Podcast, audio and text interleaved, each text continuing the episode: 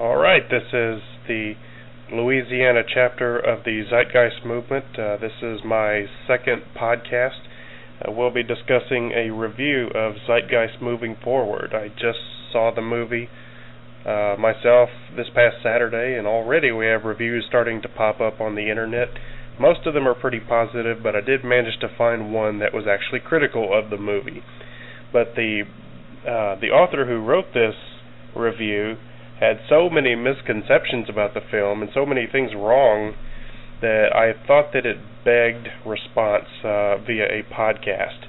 And I I got VTV uh, Neil here in the chat with me, uh, so we're going to take a few minutes to gut this review a little bit and see where the author might have got the wrong impression.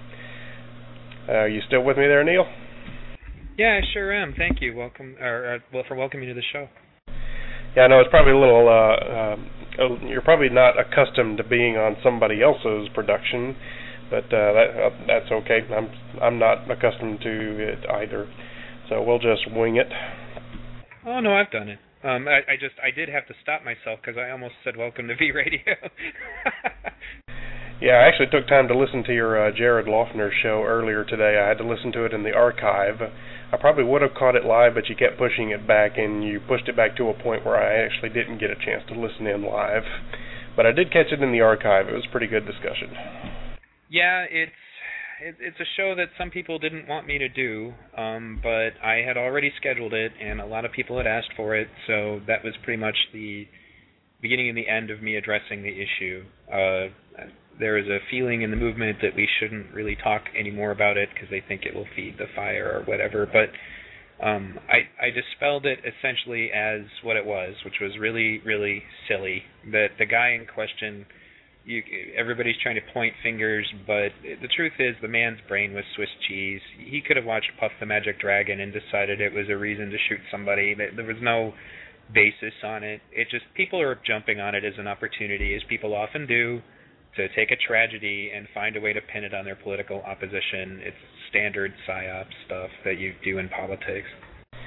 Yeah, I did catch that. Uh, uh, you took you actually took a different approach. I, I did a YouTube video, I think within two days of this whole fiasco coming out, and I took a more simple and direct approach. Uh, I just went after the fact this kid was on national television talking about what he thinks uh, Jared Loughner's mental state is based on this movie that he talked about, maybe talked about two years ago, and he hasn't spoken with a guy in two years. I mean, that right there blows any and all rationality uh, that even exists in in the entire claim.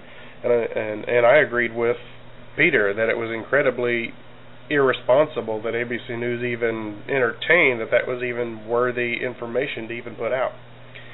Uh, but um, your approach was different, though. You actually went after any political reasons why he might have had for um, going after this congresswoman. But he, even when you get past political reasons, he didn't have any reason to shoot the the what was it a nine year old girl.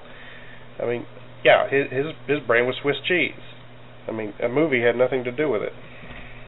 Yes, and it's uh, honestly, I mean, I the reason I went for, for the political is because it's the political that was that's doing all this. That's why you got Glenn Beck, Rush Limbaugh, you know, all those people, particularly Rush. You know, guys like him have a real agenda with the right, and the right was the first group that got blamed because you know, and then and then they tried, and, and ironically, the the stuff that was just so silly to me reading about it was then Rush Limbaugh goes and and he blames the left. He said they watched, you know, the guy watched a leftist conspiracy movie called Zeitgeist, and I'm like, okay, well the woman was a Democrat and deeply rooted in the left. Why would watching a leftist movie make you go shoot a leftist congresswoman? That doesn't even make any sense. Um, and, and I'm not saying that he was any more influenced by the right. I mean, like I said, the more you study the guy, he, you know, that's why people said he didn't take sides. You know, he just thought everything was BS. And I'm not talking bad science. So you know in the videos that he made he were just rambling crazy stuff and it's just it's that's why I said he was just so detached from reality that trying to that's why I said in my my blog it just it was something that could very easily have happened without a tangible motive yeah, it's one thing I noticed very interesting about the political uh, um, the political affiliations pointing fingers at, at each other. You'd never see either side uh, or anybody in either side saying, "Hmm, I think maybe some bad attribute in my own side might have caused this." No, it's got to be the other guy. They're they're starting from the conclusion that they are correct and the other guys are the ones causing the problem. And that right there, I attribute that directly to irrationality. But anyway, shall we get to the uh, review that we're actually here to uh, flay alive?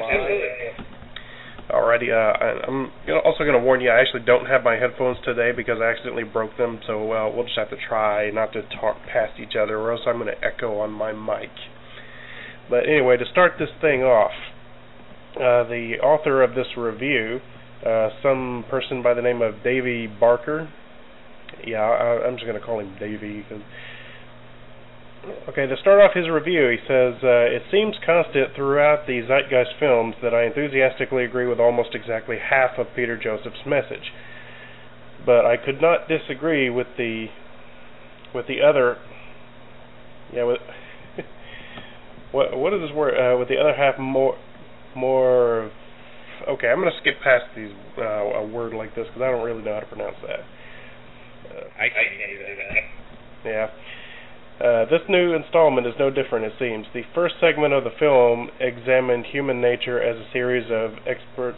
Okay, I'm going to get past the human nature argument because he seems to have agreed with it. This is just a little summary of uh, the the whole uh, human nature argument, and he doesn't seem to have a problem with that. So I'm going to skip past that part and he uh, he drops a recommendation to watch uh, to watch. Um, I guess this is a, a radio series, The Bomb in the Brain. I've, I've never heard of it myself, but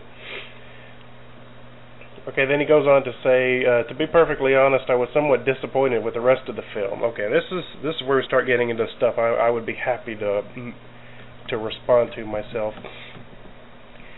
He says, apparently, what is meant by a quote unquote resource based economy in the film is not a medium of exchange based on on a commodity of intrinsic value. Uh, now that right there caught me by surprise as soon as I got to that point.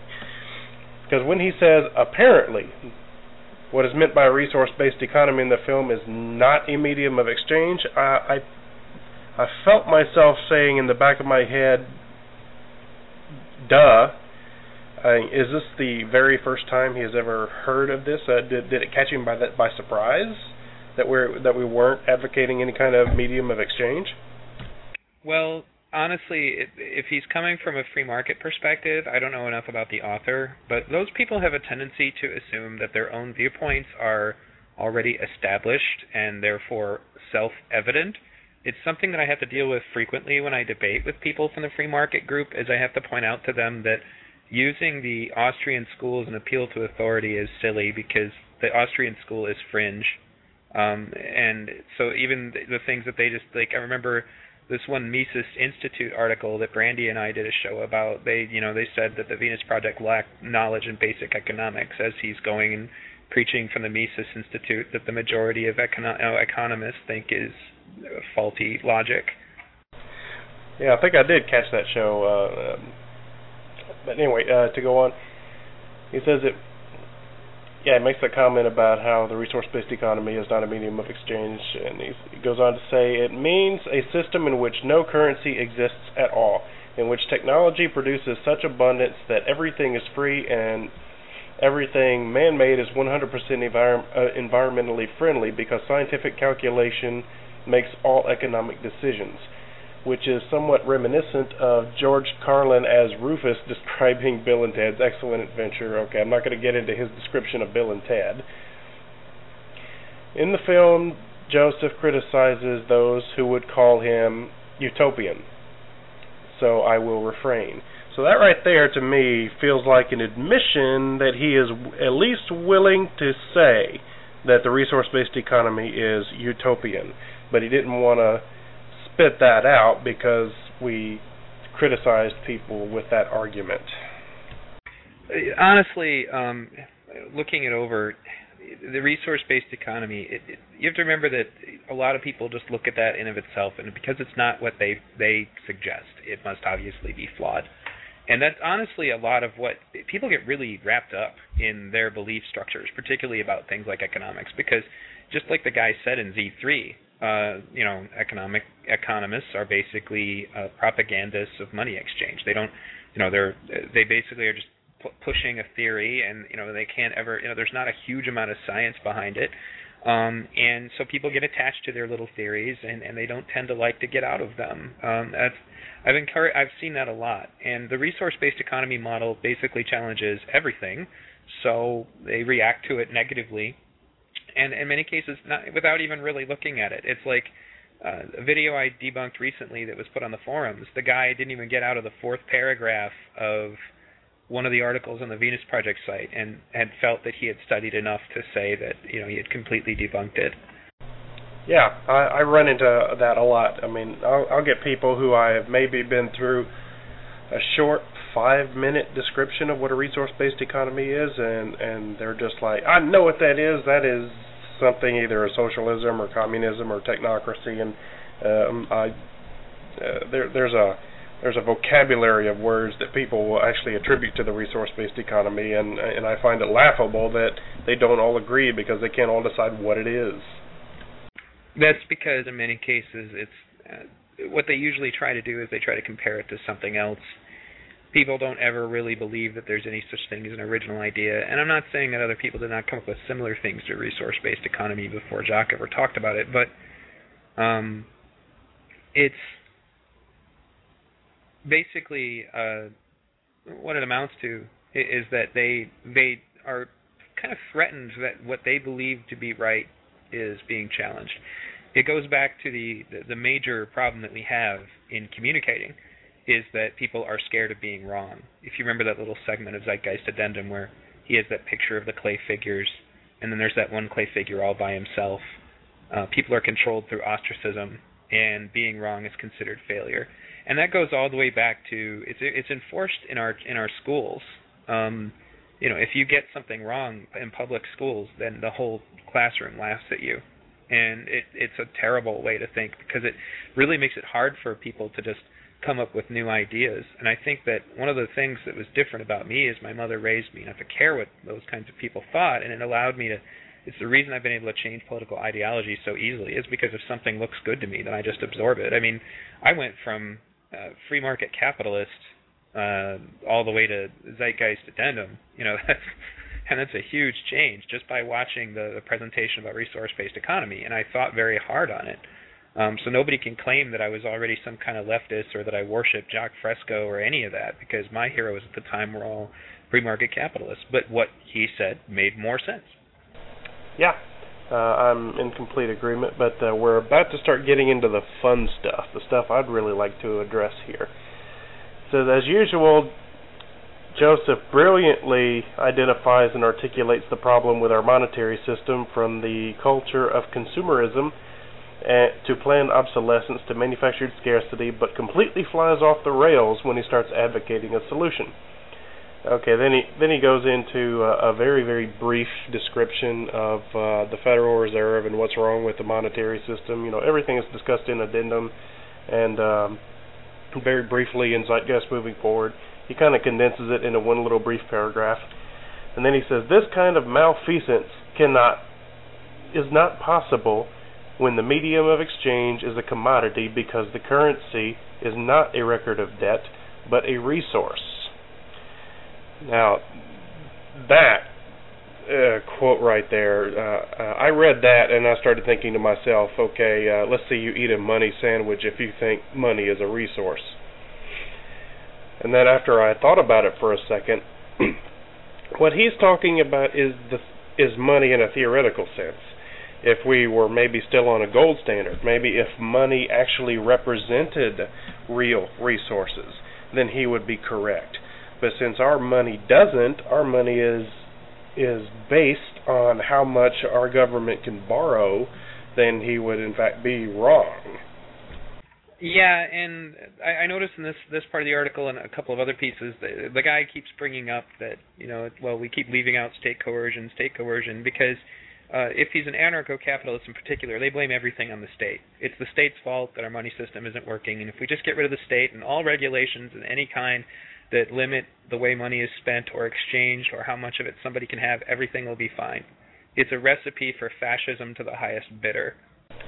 Yeah, he makes a few comments in here about state coercion. I was going to get to those in a minute because I've got a special response to that one.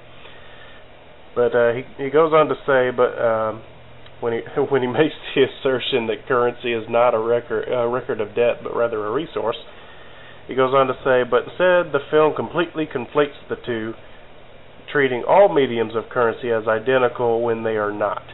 The film attacks free market Austrian econo- uh, economists like Ludwig, uh, Ludwig von Mises and uh, how do you say this one? And Frederick Hayek. Is that how that's pronounced? I'm probably not saying that right.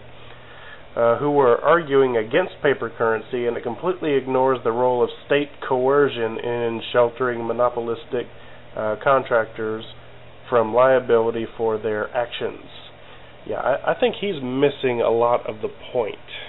Uh, I mean, I, I don't know about uh, the films attacking uh, Ludwig von Mises or the uh, or the other guy.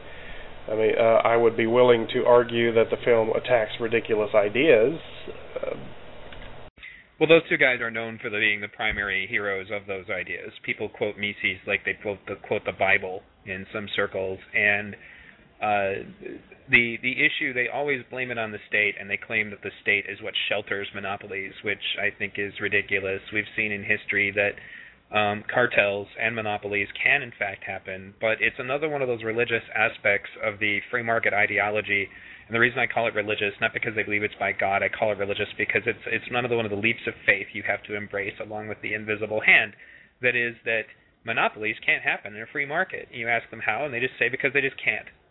And you look at it and in, in its actual practical application, and particularly if we were on a sound currency, it would be extremely easy to have a, a monopoly or a cartel because when there's a limited amount of currency, it's actually easier for people to control the currency, especially if it was based in gold. Just buy all the gold. Well, now I got all the money. You know, it's that simple. Um, and they they basically say that it's all you know the state that that is what allows monopolies, and it is true that um, you know that companies do use the state to their advantage, but without with absent a state, then people would just be free to buy everything and then hold it and you know because they're so big on the private property thing i mean i remember one fellow i talked to who said that his private property beliefs were such that you know even if he was the one who owned something that was critical to the rest of the planet's survival it would be better that everybody on earth died than that he should be asked to share it.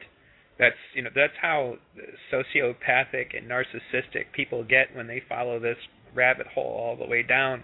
You know you start finding yourself saying things that you you start to believe that anybody who would challenge you know your control over anything is therefore um you know hurting your freedom. But they they always leave out the fact that anybody who has control over things like that is the one who is taking other people's freedom. You know and it, it's it's tough you know but i i still remember the day that i was in a chat room full of people and i pointed out that you know um you know how does this all work? And you know we've come to a limit of what we can achieve this way and and all these people that I you know was had a lot of respect for said something that utterly shocked me. They just said well the strong will survive you know essentially implying that if you're poor and you can't take care of yourself then you deserve to die.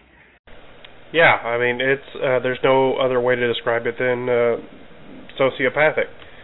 I mean whenever we start getting into conversations about uh, the market and ownership of property and and uh, um, uh, what you were talking about a minute ago about monopolies and cartels, I, I go round and around with my boss about this. You know, I, I got I have a really cool employer, and he's willing to talk some politics with me. But being a business owner, he is a hardened capitalist in uh, I would probably say in the basic sense. I I, I would um, I say that because when you get right down to uh, the uh, intricacies of capitalism, I would probably have to say that my boss hasn't a clue what capitalism is about. I mean, he believes in it on the basic sense. He has quoted John Adams, you know, about the invisible hand, and you know, I, I usually argue that one by reminding him that the uh, that John Adams and his invisible hand uh, is 17 was it 70, uh, 1776 uh, literature. Now he he's referencing literature that's uh, hundreds of years old. I mean, does he really think that it's still applicable? But when you start getting into people who uh, just hold the concepts of ownership sacred, and and speaking of that, we're going to be getting to this here in the in this review here shortly. But some of the things that I like to point out is you don't need to own the shopping cart that you use. You don't need to own the park bench. You don't need to own the grass in the park for you to sit on it. It just needs to be there when you need it. That's true. Um, and access is more important, and that's that's another one of the reasons it's difficult for some people to understand why it isn't going to be as hard as people think to produce what we need because what we need and what we've been inflated to believe that we need are two entirely different things.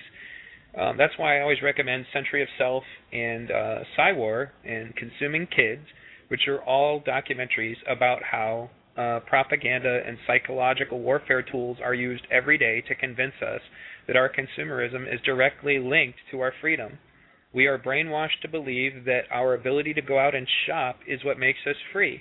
You know, that's like in uh, Annie Leonard pointed out in the story of stuff. You know, after 9/11, George Bush told people to go out and shop. You know, think about that. Yeah, I saw that. The uh, story of stuff series is pretty good. I mean, uh, I I know that they seem to uh flake out on you a lot, but I would I, I mean I'm one of those people who would still like to see uh, Annie Leonard on uh, V Radio if you can ever pull that off. But uh, I, I know you said during the show uh, that they keep clicking out on you. That, that seems to be the case. It also could just be that she's busy. I don't know.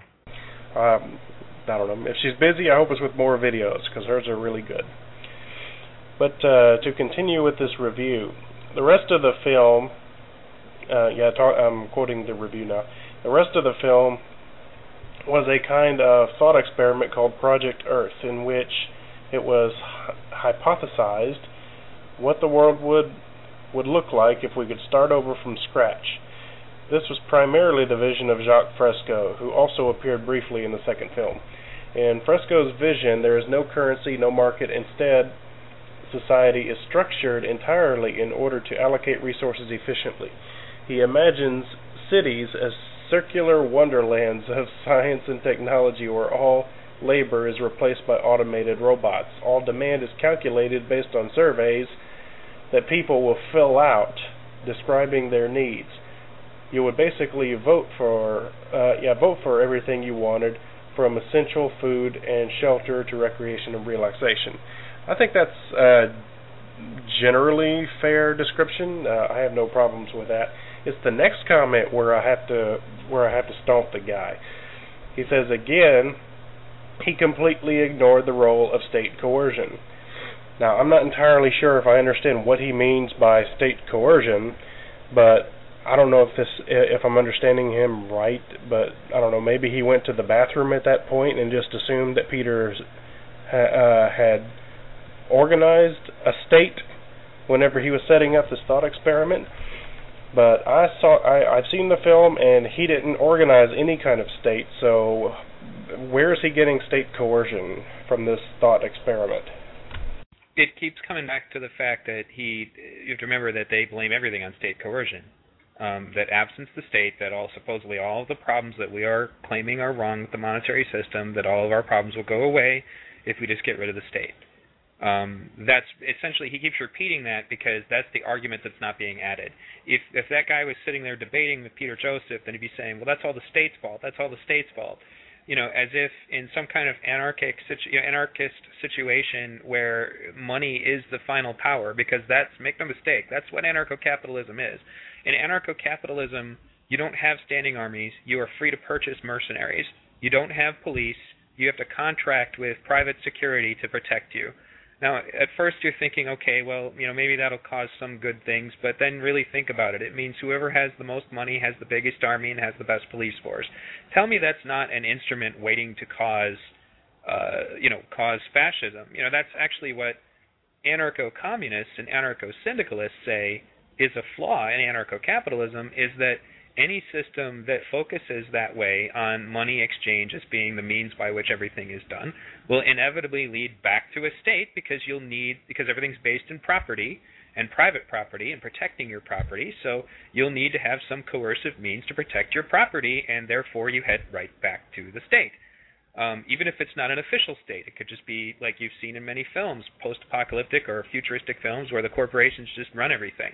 It's already close to that now you know, the difference is, is in an anarcho-capitalist society, they wouldn't have to continue to pretend to, you know, give us this government thing to protect us. They could just outright rule us, and there's nothing we can do about it. If you have the money, you have everything, and that's that's what they think will lead us to this beautiful, you know, and that's why I think it's utopian, this beautiful utopian dream that everybody is free to start their own businesses and they're automatic to succeed and the invisible hand will make it so that everybody gets what they want. That's what they, they, they preach on one side of their mouth, but on the other side of their mouth they tend to leave out the fact that, oh by the way, if you don't figure out a way to be um you know, useful, then you're dead. And that's just the way it is. Sorry, you know, strong will survive. Just as he pointed out, that one professor pointed out, uh, was stated, was that you know, uh, you know, the children, you know, the poor children will die, and and that's a way of balancing things. You know, uh, it's the same concept. They just basically believe that well, if you can't figure out a way to make money, your your kids will die and you'll die, and then you know that's just the market cleaning everything up and making supply meet demand. Isn't this a fair system? They always tell you it's the only fair system. And then the funny thing is, is that they'll then tell you that any system other than that, such as communism, socialism, whatever, will immediately lead to gulags and death camps. So therefore, that's a bad system. We shouldn't have that. And I remember pointing out to somebody who he called like the resource-based economy caucus I have in the Boston Tea Party, not the Tea Party you've seen in the TV. Um, you know, I have a caucus there that's about the resource-based economy, and the guy said it's the death camp caucus. You guys will have to set up death camps. And I said, well, the cool thing about your anarcho-capitalism is you don't even need death camps. People will just starve to death, eh, you know, when there isn't enough resources. yeah, I mean that that's that's one of the reasons why I don't uh, I don't actually agree with anarchy myself. I don't know about uh, anarcho-capitalism, uh, but I've often been uh, accused of being some kind of anarchist because the resource-based economy is uh, uh, has no actual government in a traditional sense. So I've been accused of being an anarchist before, and and uh, the, uh, the reason why I don't support anarchy is because anarchy tends to lead right back to some kind of oligarchy. Uh, generally, whenever your traditional uh, anarchies um, uh, actually overturn a government, they're overturned by people, by anarchists who are uh, chosen to lead the uh, an anarchist movement, and then after they overthrow the government, they become the new government. So I mean, there there's no um, there's no structure or system in place to keep the problems from coming back and that's one of the uh, things that really appeals to me about the Venus Project. Not only does it fix problems, but it sets up structures to keep them gone. Um, no, that's that's very true. Um, and the funny thing is about the anarchy thing, it, it's not that you know because we do have you know because like for at one time I thought about you know forming a school of anarchy around the concept because it, the anarchy itself is not the problem. Anarchy is just absence of government.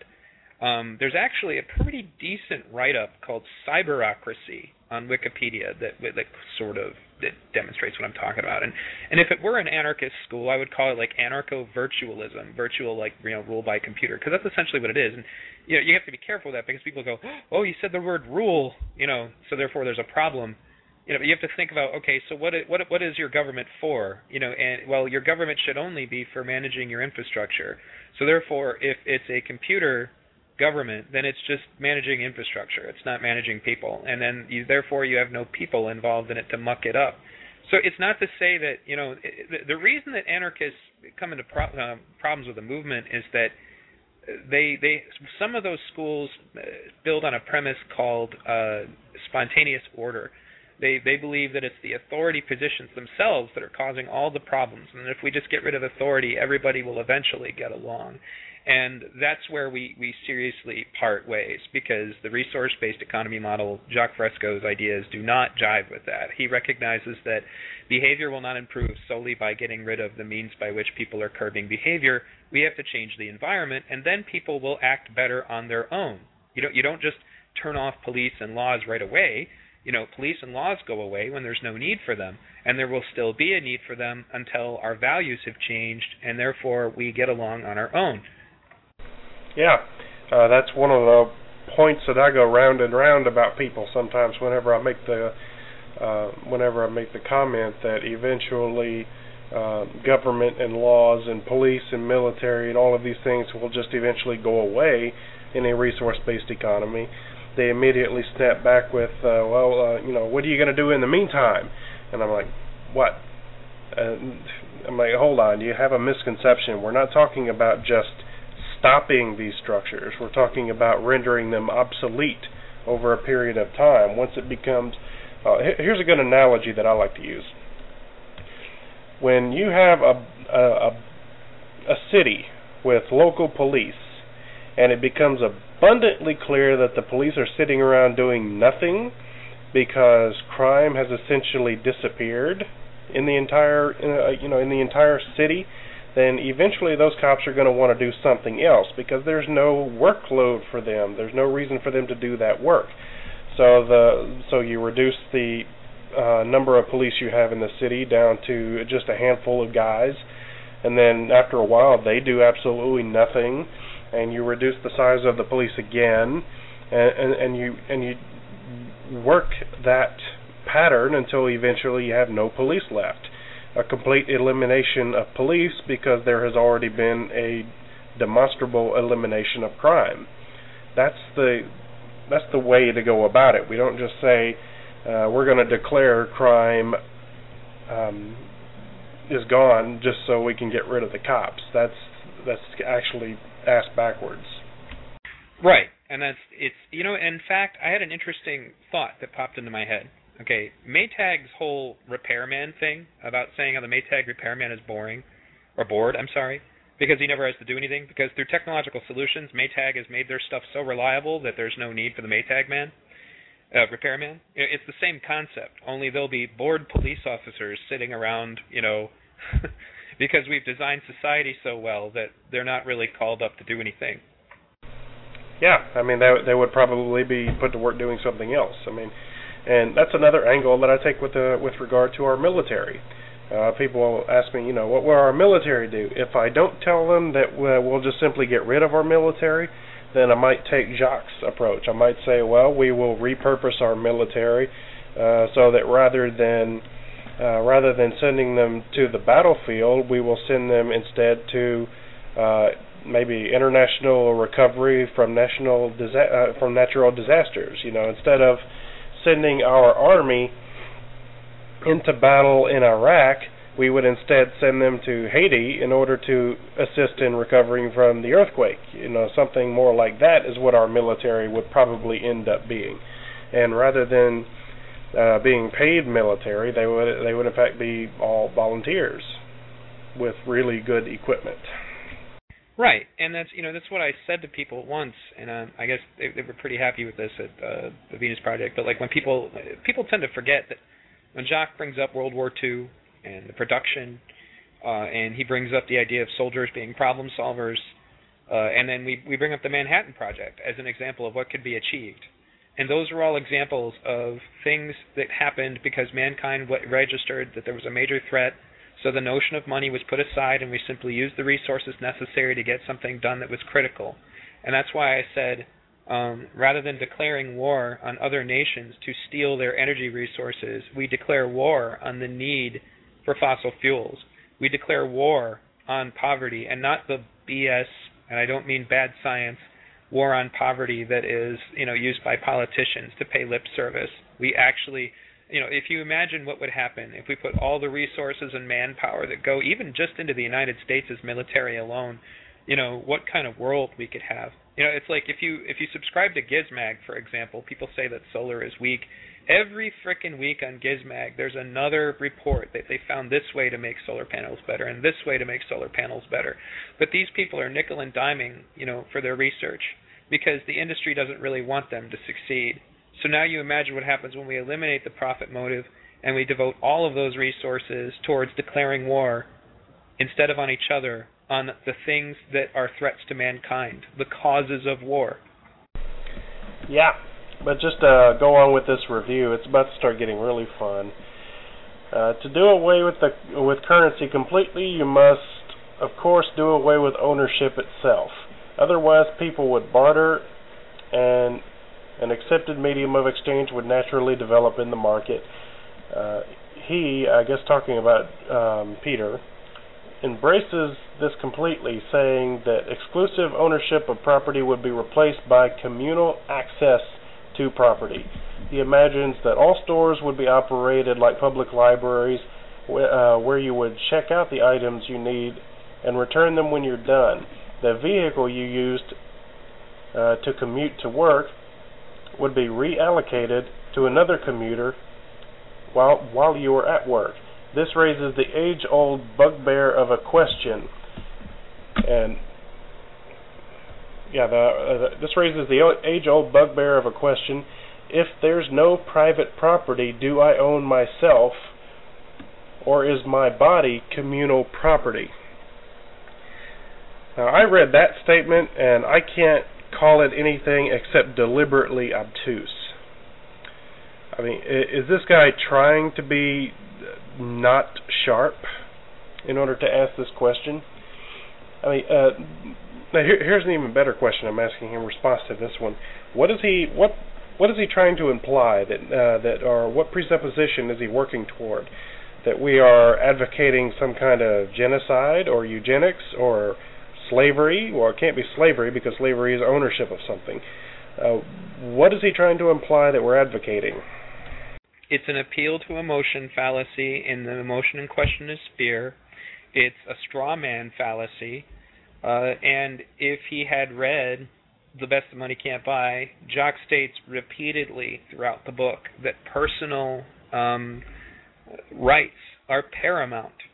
And essentially, you know, it, it's just like, you know, we've seen this before in people who attack the Venus Project. Though this is how we get called eugenicists even though there is nothing even remotely looking like eugenics in any of our information because there are people who have suggested things like you know the, the thing that you know they're trying to link for example to depopulation is that because we said that people need to be wary of the the carrying capacity of the earth well that's not that we want to dictate that to people. It's that there's only so much, so many resources on the planet.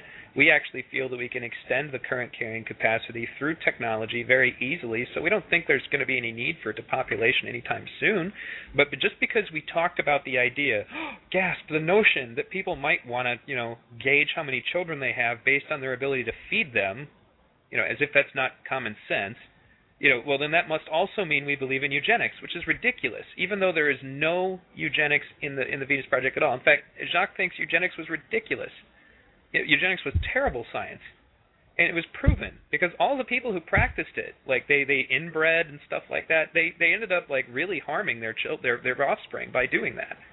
And it's it it's a totally flawed science, but they just attribute us because it, it's it's a way you make I call it Kevin Bacon. It's just like uh, Venus project, the morning star. You know, Venus is the morning star, and the morning star is Lucifer. So therefore, we're Luciferians.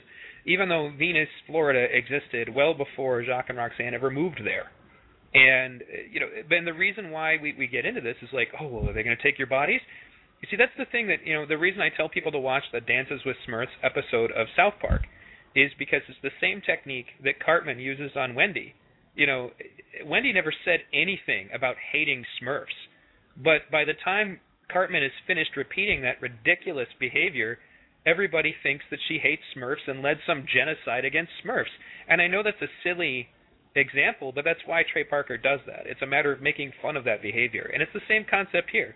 He just he asks questions. You know, well, I'm just asking questions. You know, and this, and this question is, well, are they going to take our rights of our body away? Well, we didn't say that. You did. Oh no, you you know what? Here's a good answer. He he wants to know is uh is his body his private property and or is his body communal property?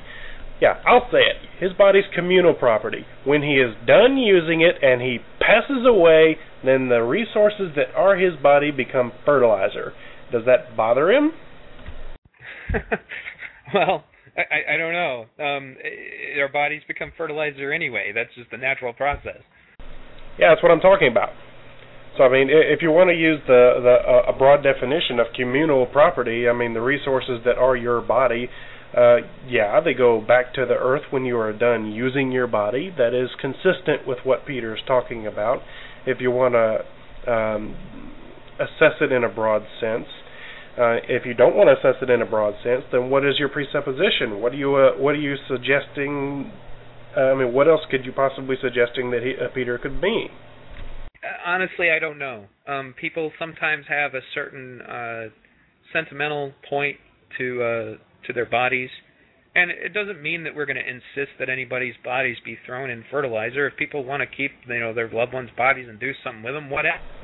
well, no, that's not even what I'm suggesting. I'm not saying that we will. People, people that we don't advocate coercion ever for any purpose.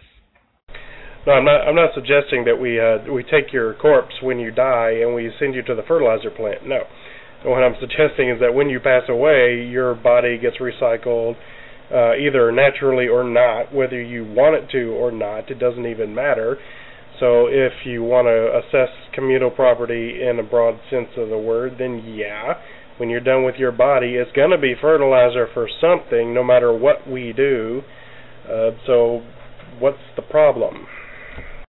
It's you know it, well once again it's it's another one of those projected fears. Um, and it, particularly you know people get afraid when you challenge their ideologies that they are very emotionally attached to. And if they want to demonize something then then they'll make those leaps of logic. I mean i'll give you another example one that came about was uh, on this one radio show about the you know, debunking uh, that I did from this uh, British show, uh, that was Anti-Venus Project was they said, you know, and he talks about the carrying capacity of the planet. What could he possibly mean? Well, I've heard that some people believe that only a hundred thousand people should live on the planet, which is him quoting New World Order BS. Um, immediately after quoting something that we said, solely for the purpose of making some kind of paranoid uh, connection. Yeah, that sounds like pretty bizarre logic, and it sounds pretty typical of the uh, of the anti-Venus project uh, groups out there. Uh, but to go on with the review here, what he is advocating, talking about Peter, though he did not say so explicitly, is a centrally planned economy. I, I don't know. I think it was pretty explicitly defined what he was talking about. And he imagines that he has solved the problem of corruption in central planning by ceding decision uh, decision-making authority to a scientific process instead of a oh yeah here's where it gets fun again. Uh, uh, decision-making authority to a scientific process instead of a human leader. In his animation as matrix-like as matrix-like tumbles of numbers allegedly calculate supply and demand in elegant efficiency bold red letters flash across the screen saying no opinions while I'm certain he intended this as some kind of virtue of his system, to me it is worse than the uh, it, it is the worst of tyrants who adopts who adopts uh, uh, that as his slogan. Okay, uh, I'm going to stop there and make a comment there. I understand what he's talking about, and also understand why he's uh, why he is making a fundamental error by saying this yeah, uh, Peter is advocating a system where opinions are not part of the structure. Opinions are not uh, imposed on everybody else as uh, as a decision-making authority as part of the system. Uh, he is saying that it's tyrannical. I, I presume, in a sense, that he thinks Peter is suggesting no one is allowed to have an opinion in a resource-based economy, which he didn't say what Peter is saying is that opinions are not facts, and because they're not facts, then they must not be imposed on everybody else in the form of decisions. That's the difference. The scientific method does not operate on opinions, it, it operates on demonstrable data, information, and facts. There are no opinions, there is no emotional bias in science. Science is designed to work such things out of the system so that you understand what is true. Um, that's the difference. It's not tyrannical, or uh, it. Well, I could probably say that it's tyrannical in the same sense that Peter says that nature is is a dictatorship. but it's it's still uh, it's it is still a virtue of the system. Um, yeah, well, the other thing that people, especially uh, people who are really worried about authority, they they think their opinion is an expression of their freedom, and they tend to think that anybody who says no opinions is, is trying to uh, uh, take away, um, you know, from their freedom. And what they don't understand is what Jacques is trying to point out is that having opinions is that, that you utilize particularly is immensely tyrannical. Acting irrationally on your opinions can do all kinds of damage. And it's not that he says don't think for yourself. He says don't settle for some, I mean, pardon my language, half-assed opinion. Go research, you know, go look into it. You know, he gives the example of that woman who has many men over at his house, over her house, and you could have lots of opinions. What he's trying to get at is what kind of damage could you do to this woman's reputation when she could be a language instructor, a dance instructor, any number of other things. You know, it, it's it's basically just a matter, um, you know, of totally destroying the notion that you know you should just have an opinion when you should actually endeavor to know what the hell you're talking about before you open your mouth and try to affect policy that you're going to expect other people to live their lives by. Uh, opinions are a means to, to tyranny. You know, we, we saw that when religion went after scientists who did things like prove that the earth revolves around the sun. Uh, you know, that's an example of opinion, because religion can be no more than opinion anyway, becoming tyrannical.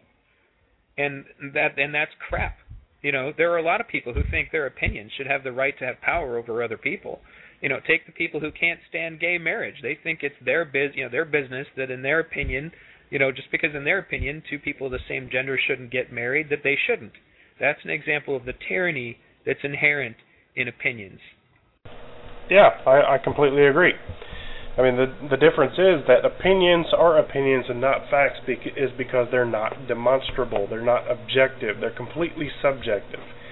And what I like to tell people whenever they try to argue with, to me with their opinions, and it happens a lot, I get into a lot of debates with people, and whenever they try to assert something as fact, and they usually try to justify their statement with, well, that's just my opinion and I'll usually respond with, okay, well, you have a right to your opinion, but what you told me, what you made was an assertion of fact. And your opinion is not a demonstration of fact. Your opinions can be wrong.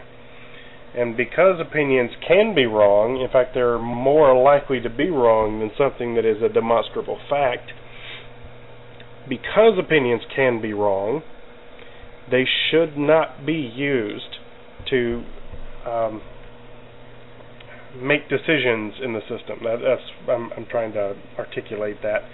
That that's probably a good way to to explain the difference between politicians making decisions based on their opinions and uh, machines and computers arriving at decisions uh, based on facts and data in a resource-based economy. I mean, I think that's probably the simplest way to explain it. Uh, that that is a very good way to explain it. Um, and it also, I mean, just beyond what the computers do, we ourselves uh, need to look very closely I- into that. Um, politicians, in many cases, and this has been proven more than once. I mean, I'll give you an example. When I ran for office, I asked Senator Gravel if there was any special kind of schooling I should attend while I was running for office in the event that I might win. Um, and that is that uh, he said no, there isn't any special schooling. They give you a guidebook if you get elected, and you know I was like, you don't think I need any other qualifications? And he's like, well, um, let's take Ron Paul for example. He's a obstetrician. He delivers babies. Do you think any of that helped him? You know, with the government. You know, he's like. the government's elected made of elected officials. It always has been. You know, the old politicians, you know, were not uh, statesmen beforehand because there was no such a thing. There was a monarchy you know, they were people who were farmers or had other, you know, professions who were elected to public office. And unfortunately, that system might make people have insight into what it's like to be part of the, you know, the group, but it doesn't by any means guarantee that they have any qualifications at all when it comes to making decisions about anything scientific or logical.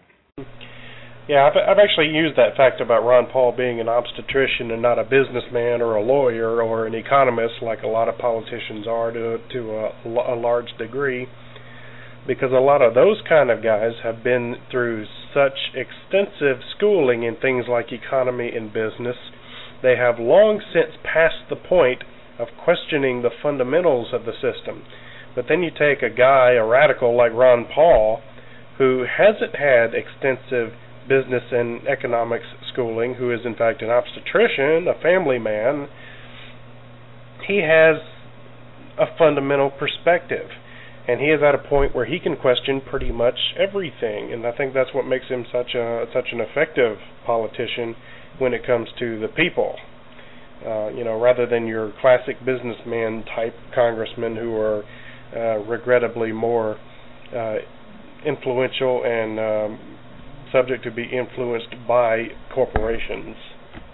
Yes, and that, that's a whole other part of the problem. Um, is that that corporate influence that is inevitable in any system that uses money, which is one of the reasons that I tell people, particularly the ones who are really attached to this republic model, because they they go out of their way. We're not a democracy. We're a republic, acting as though we were made a democracy or we were made a republic to protect us from democracy. We were made a republic to dep- to protect the elite in this country for democracy. That's why we were made a republic, where we are given uh, a few choices of various elite, already wealthy people that can represent us rather than representing ourselves. And people have been brainwashed into thinking that that's a superior system, when essentially it's just a Ponzi scheme. It's you know it's just like it's not really much better than the Roman democracy system, the Roman republic system, essentially, wherein they just appointed from the rich people to be the Senate. You know, as if that was ever going to really represent everybody, and it didn't. And one of the reasons they killed Caesar was because he was trying to change things in the direction of Rome being for everybody and not just for the rich. Um, and you know, so that's a, a point is that people are brainwashed into thinking that their freedom is protected by this system that in fact has just ensured that the status quo will always be maintained. One of the things I learned from uh, Senator Mike Gravel, for example, is the reason that we don't have direct democracy in this country anymore is because they were trying to ratify a constitution that had slavery in it, and uh, there were enough states that were made up of Quakers and and such that would not ratify the Constitution if it allowed slavery. And so, in order to deal with that problem, because there were far too many you know people in the Union who wanted slaves, they just took the the vote away um, and created the delegate system, which is essentially what turned into the Congress uh, you know, they just took that ability away to have any voice, and therefore they got their they got their document with slavery allowed. Yeah, that sounds about right. I, I probably would have expected them to, I don't know, maybe uh, uh, over the course of a few generations, I don't know, maybe uh, try to sway the Quakers in into another direction. But anyway, uh, carry on with this review, he's about to make a. He's probably about to make one of the most self-contradictory comments, and he tries to make it look like Peter's the one being uh, self-contradicting. says in the film, Peter praises the syst- uh, praises a system built on the laws of nature because they are not arbitrary like human laws. But then he said, but then he says blatantly, like it or not, nature is a dictatorship. Now he he makes it look like that this was a contradictory statement, but it's not. I mean, you have a system built on the laws of nature. Peter says that laws of man are arbitrary, which they are, and that, like it or not, the laws of nature apply. I mean, there's nothing contradictory about that. The laws of nature are uh, inevitably imposed on all of us. There's nothing we can do about it. So Peter suggests let's build a system that is built on the laws of nature just to make sure that we're uh, aligned with it. I mean, he's trying to make it sound contradicting, but it's not. Uh, I mean, uh, I, I don't get what, uh, where he's getting this. Well, you know, something that's kind of a very telling point that I think most grasp, and that one of the, especially the ones who are linked to the consumerist capitalist con- uh, concept, they don't understand that the nature is a dictatorship concept in that they are afraid that we're going to take their ability away to use resources irrespective of what is available on the planet without any kind of uh, concern. Essentially, this is the other thing that when people call us utopian, I always say, is it would be utopian to believe that we can continue to produce on a planet with finite resources forever. We can't. It isn't possible.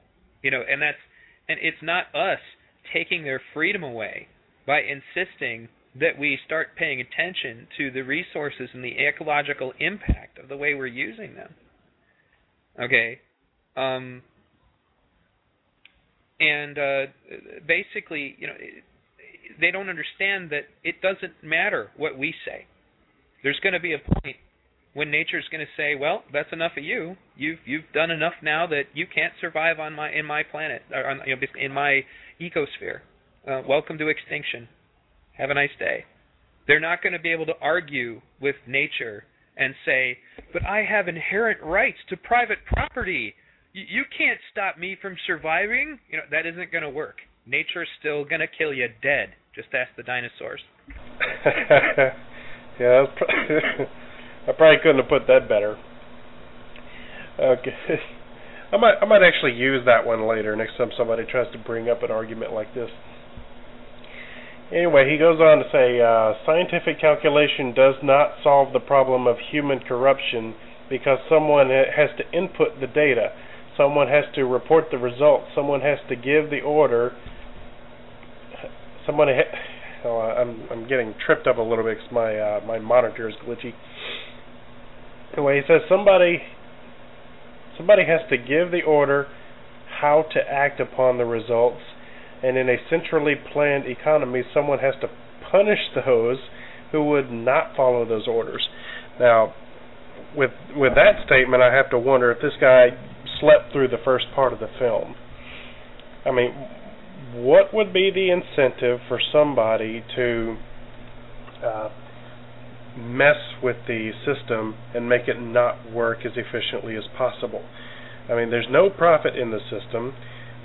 There's no market. There's no uh, benefit from messing with the system this way unless you're just worried about a little. Um, um, what's the word I'm looking for? If, if you're just worried about um, a little unofficial punishment, you know, if you're worried about a little hazing from your fellow citizens because you messed something up, I can't imagine what the incentive to really mess the system up would be because this is the system that you and everybody else is surviving on.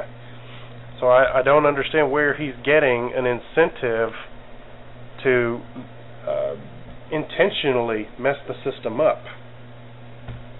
Well, you know, it's once again, it's just it's it's a blindness, and I and I hate to put it that way, uh, but you know, for example, as I pointed out earlier, you know, there, there are obvious signs here that you know he didn't study, and it's unfortunate that unfortunately that that can be an ad hominem, and I caution people that are listening because I see it on YouTube all the time.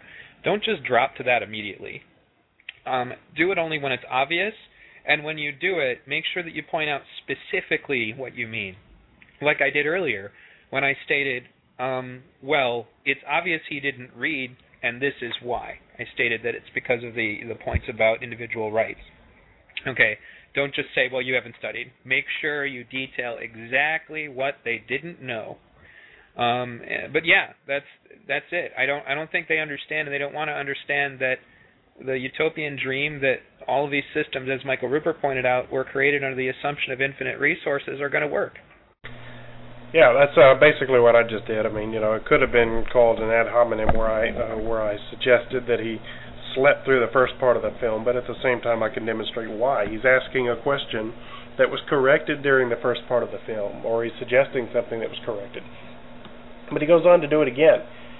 He says the essential question is if the if a scientifically efficient program determines my needs for me, what if what if my subjective sense yeah, what if my subjective sense of my own needs is different?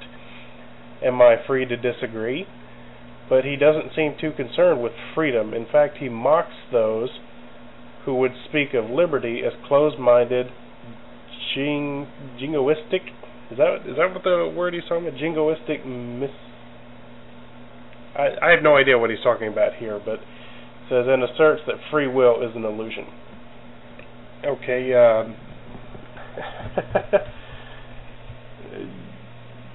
yeah, if uh, if you subject uh, if you subjectively believe that you're uh, that you require a little more of something, uh, this is what this guy doesn't seem to understand. It's not that the system is going to be systematically dividing up your ration of everything. That's not what Peter said, and and, and he he seems to be uh, suggesting that.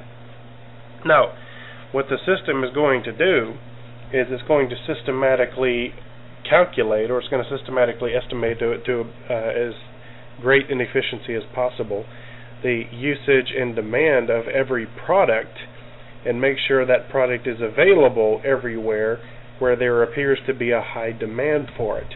It's not going to stop and say you've had enough.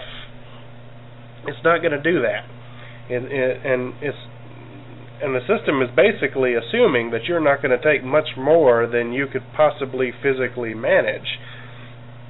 I mean, the system isn't going to make sure that you have a thousand pounds of flour available to you. It's going to make sure that you have more than you could possibly use. Uh, but it's not going to stop you just because you've hit some kind of limit that is built into the system. Uh, he he seems to think that the that the system's going to have limiters like that built into it, and it, it's just not. Well, it, the limits are based on the limits of the resources available. That brings us back to the fact that these people want to be free to use more resources than we have. They, they're so caught up in the idea that there's always going to be enough to put everything in the grocery store. I mean, they don't. People don't really see resources. They don't see the way that they're put together. That's why Annie Leonard made the story of stuff to try to give people an image of exactly what's going on when they consume, because most people aren't aware of that. They they believe that forever we'll just be able to produce, and, and there's no limits, and and that anybody who suggests that we should actually intelligently manage is going to take away people's freedom to do whatever they want. And th- that's the point that we were trying to get at earlier: is that you can't do whatever you want. You can do whatever is possible and using resources that will not exist is not possible. Well, no, I mean, uh, I think you're talking holistically, and I think this guy's talking personally. Uh, I mean, he, he seems to be suggesting that at some point in time the system is going to stop him personally from getting something because he's had too much. And anytime, I mean, it's my understanding that in a resource-based economy, if a resource becomes uh, holistically short in supply, then alternatives will be researched and implemented so that while while we might not necessarily um, have an infinite um, supply of a given resource, uh, so long as our resources are continually recycled, uh, they are for the most part infinitely usable, uh, depending on how well we're capable of uh, keeping that cycle going and how what and how efficient we are at finding alternatives. Yeah, I think it's more in that uh, in that region. Well, also he said free will is an illusion, and Jacques says things that are similar to that, and that's actually kind of what the whole point about the environment, you know, creating behavior is about. That's why we sat through the first, you know, quarter of the film. That's those multiple psychology types who are all telling us about the way that people learn what they learn and what their values are. I mean, I I can see it in myself. I own a black leather jacket. I was exposed to things that made me think that owning a black leather jacket looked good on me, so therefore I got it. You know, everybody is in fact created by their environment and their culture. We have certain uh, freedoms in that we get to choose a little bit how we react to that but to think that people tend to think they they believe that the free will thing and, and the free will thing goes back to the Bible and the idea of the soul and all that other jazz.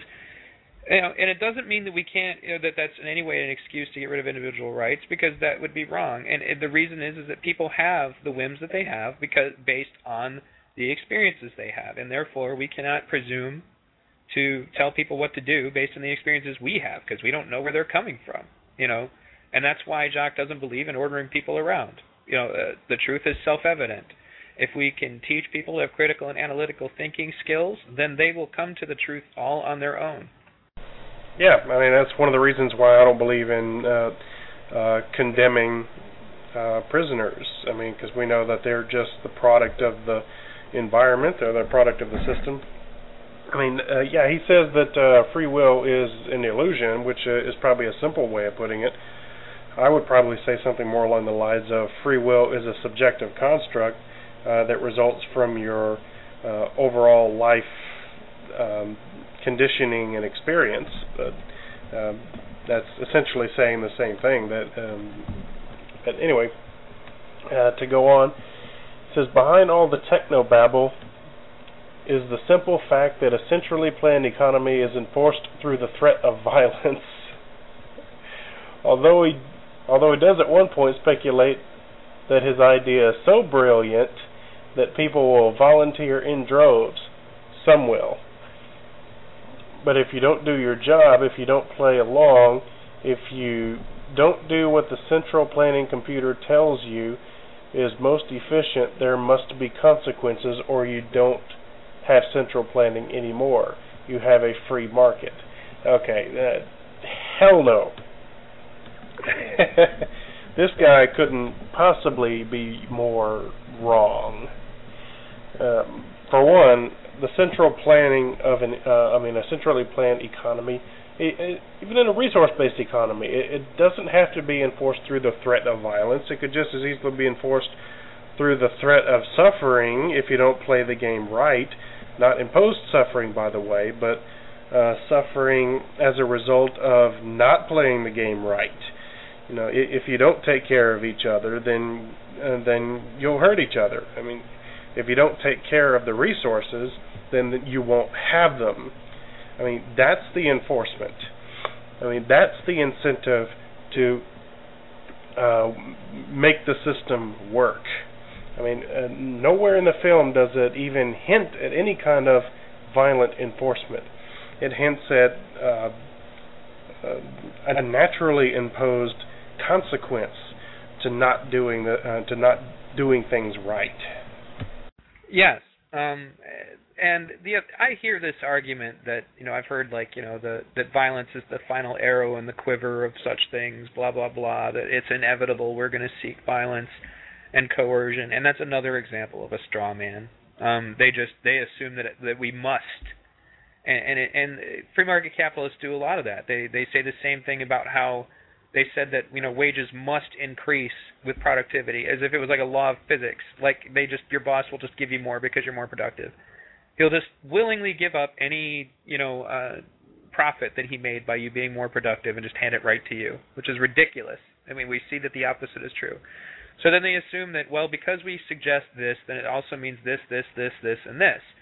And you know they always go to like for example marxism. Well because you said share uh you must be marxist and Marxists failed because of this, and it's been proven because of this, this, this, and this, and therefore, because you mean, because you said the word share, you must also eventually mean the word fascist, which is ridiculous. Yeah, uh, completely. I mean,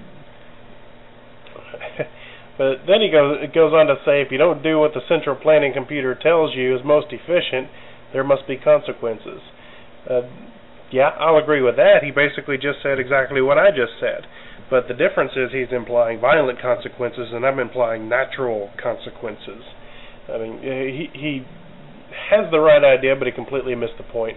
And he suggested that the consequences in store are a free market, which is uh, okay. Yeah, we we can go ahead and use harsh language if we have to, because this I'm I'm going to consider this uh, this.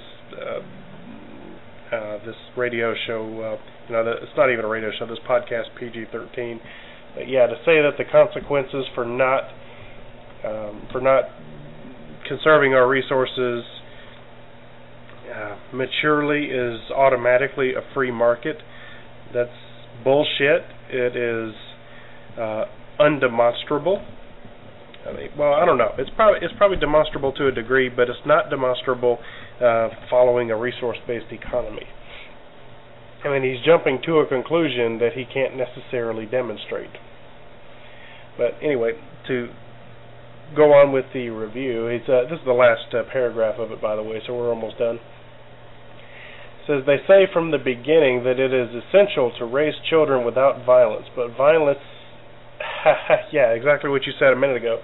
Violence is the final arrow in the quiver of a centrally planned economy. So if raising children in a violent uh, in a violent environment produces violent adults, then uh, an, an authoritarian sociopath will eventually ascend the halls of power in any system um, predicated on coercion. Such a system, engineered entirely to maxim, uh, maximize efficiency, will eventually fall into the hands of dictator. As any good physician will tell you, if you treat the symptom without addressing the underlying cause, the symptom will reemerge. Yeah, I agree with that very last statement, which is exactly what the resource based economy does. It treats the root cause so that the issues don't reemerge. But he seems to not get it.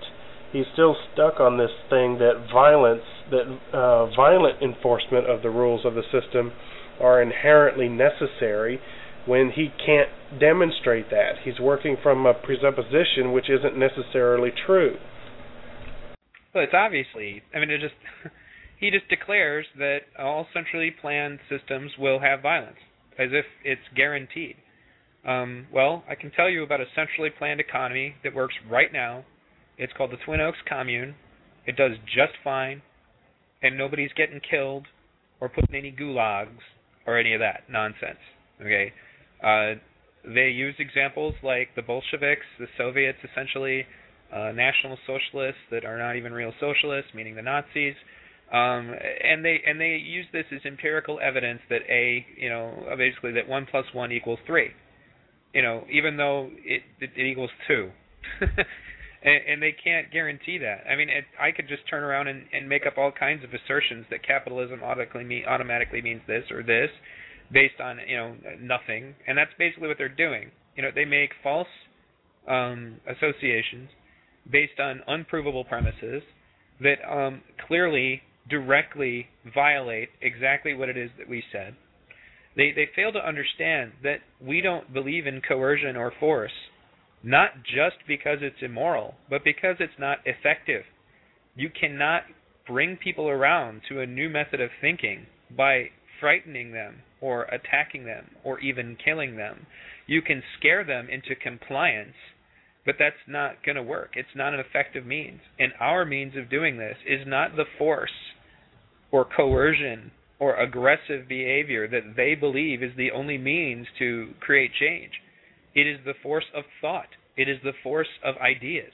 It is the force of the ability to demonstrate that what we are doing works and that it works better than what they are doing.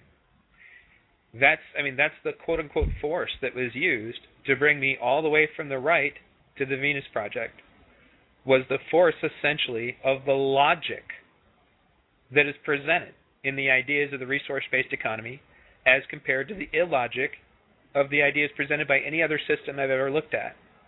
And and that's something people are just they're going to have to accept it. And unfortunately, um, eh, that's another reason why I keep comparing it to religion, because you'll notice that he made that leap of logic, and you see these kinds of leaps of logic in in religion all the time. Well, if you're if you don't follow Christ, you must be influenced by Satan, and in this instance, if you're not on the right, you must be an evil fascist. Yeah, and uh, on top of that, this. Uh, well, I kind of kind of lost my train of thought. I had one other point I wanted to make on the, on this guy. Yeah, I now remember what it is. He comes back to this violence thing again, and it makes me again have to question whether or not he paid attention during the first part of the movie. I mean, he he said during the first part of this review that he loved the first part of the movie. He goes through a little summary of it. He seems to enjoy that, and he seems to agree with it to a large degree. But discussed in the first part of Zeitgeist moving forward was how uh, societies um, are less violent when they are more equal. And you have some societies that, in fact, have absolutely, positively no history of violence or homicide whatsoever. These societies do exist and they do have rules, and people inherently follow those rules because they recognize that the rules are for the good of everyone.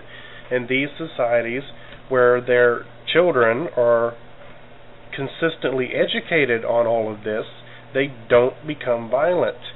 I mean, did this guy completely miss that part of the film? Not just missed, he wants to ignore it. Um, because if if for some reason everything that he's been told that is the reason that we can't be collectivists or use the words like share is wrong, you know, then he can't be right. It's the same reason that Christians don't want to be told that there is no Lucifer because, you know, if there's no bad guy, then you know, then why are they being good people? You know, it's it's it's silly. Um, it's not rooted in any kind of rationality at all and it's based on once again appeal a straw man fallacy because we do not by any means believe in violence. You know, he thinks that all once again he said it all centrally planned groups, you know, the final little arrow in the quiver, blah blah blah. You know, presuming that it's guaranteed, as if it's built in to every centrally planned system, despite the fact that this is demonstratedly false easily demonstratedly false. By the, the I use the example of the Twin Oaks Commune. That's just communism. Com, it's flat out communism, and it worked in that in that situation. It worked, and largely, and this is another major point, is that that's because real communism, as you know, imagined by you know real Marxists and not the Bolsheviks, who essentially were just using communism as the front for their particular fascist regime, um, can, in those kinds of circumstances, with people with the right values, work. It's not what we're doing and the reason why is because they still they have a full work day over there and all that. We would choose to eliminate that. I've I've heard there are members of the Zeitgeist movement involved in that commune who have suggested things that they're now implementing. Like for example, one of the costs that they had there that they work. I guess they sell hammocks, hand woven hammocks, and that's how they make their money. Um, you know that well why don't we invest in getting rid of our electric bill with solar panels so now they're installing solar panels there see it's moving closer to what a resource based economy is one of the major differences is, is that communism depends entirely on everybody just agreeing to work whereas a resource based economy uh, moves entirely on everybody agreeing to eliminate as much work as possible um, and that's one of the fundamental points you know, uh, in fact, most communist groups are usually labor groups. They're people who are looking for toward labor rights. We're looking towards the right to eliminate labor. Yeah, uh, that I mean, I've I think I've seen um, some of your shows where you talk about Twin Oaks Commune. I mean, it seems like a pretty good place. I saw a video uh, where they describe how the place works, and they seem to uh, take some pride in being called communists because they are the real deal. They they aren't the the fascist um, rip-offs that uh, that the Bolsheviks, that Stalin and Lenin and even Mao were. Um, but I'm suddenly reminded of uh, the reason why my coworker uh, at work doesn't like this uh, resource-based economy idea. Uh, he doesn't like having to do any kind of work himself, and the neighbor, you know, uh, the guy living next to him, chooses to do absolutely nothing. You know, he doesn't like the concept of um, having a job, even if it's one that he chooses to do. It doesn't even matter. If he chooses to do some kind of work, doesn't matter what it is, and the neighbor living next to him chooses to do nothing, then he feels uh, that uh, then he feels that's a sense of inequality, and uh, I can't ever tell him anything except how absurd that is. I mean, do you get upset when you um, go out to shoot pool just because the guy living next to you is playing a video game. I mean, that's ridiculous. It's, you know, it, it basically um, it, it reminds me of you know the way that the, the Christian right does things, and I mean the extreme Christian right. I don't mean all Christians by any stretch of the imagination, um, but they believe that it is in some fashion uh, a problem for them that other people are not living the same way they do. That it in some way inhibits their freedom for other people to not live according to their lifestyle. I bring up the, the gay rights issue, for example, um, the profanity and pornography issue they feel that it is within, it is a violation of their rights that other people are living their lives differently than them. It, it, you know, they will never tell you that, but that's one of the reasons. Like for example, I saw this. One of the reasons I left the Ron Paul movement was because he he endorsed a theocratic guy named Chuck Baldwin, and uh, the Constitution Party believes that the First Amendment, which is the freedom of speech, gives them the authority to ban pornography, gives them the authority to ban profanity. That the freedom of speech gives them the right to dictate what other people will watch and look at. Imagine how ridiculous that is, what a perversion that is.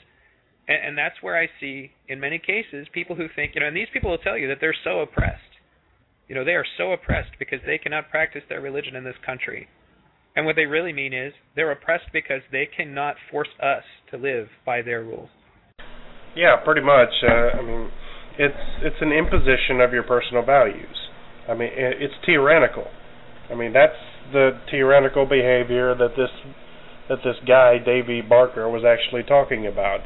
It is that I have my values. My values are better than yours, and therefore, since I have the freedom of speech and I have uh, the right to my opinion, I therefore have the right to impose my values on you, regardless of what they are or whether or not they're right.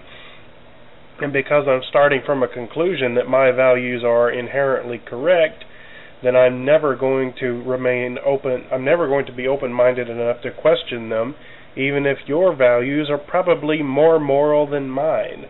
I mean, it's materialism, it is ego, it is arrogance, it is tyrannical. I mean, there's so many words I could put on it, and people just don't see that. Yep, that's it's it's it's a difficult thing. Um, I remember uh, like the the interview I had with that Rudy Davis guy you know, he was a really nice person, and on the surface, he seemed to feel say that he would not ever advocate, you know, religion being forced on anybody because he has enough libertarian philosophy, I guess, to believe that. But on the same token, he could condemn things and call them evil almost to the point that I'd be worried that this guy would get a gun, you know, in a post-apocalyptic world and go after people for practicing that evil practice of suggesting we all share things.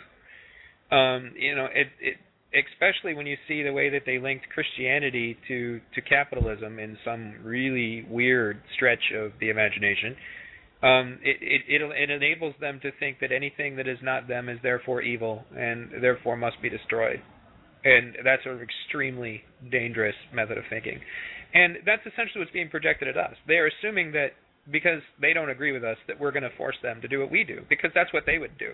It, deep inside, that's what they would do and it's not what we would do ever for any reason.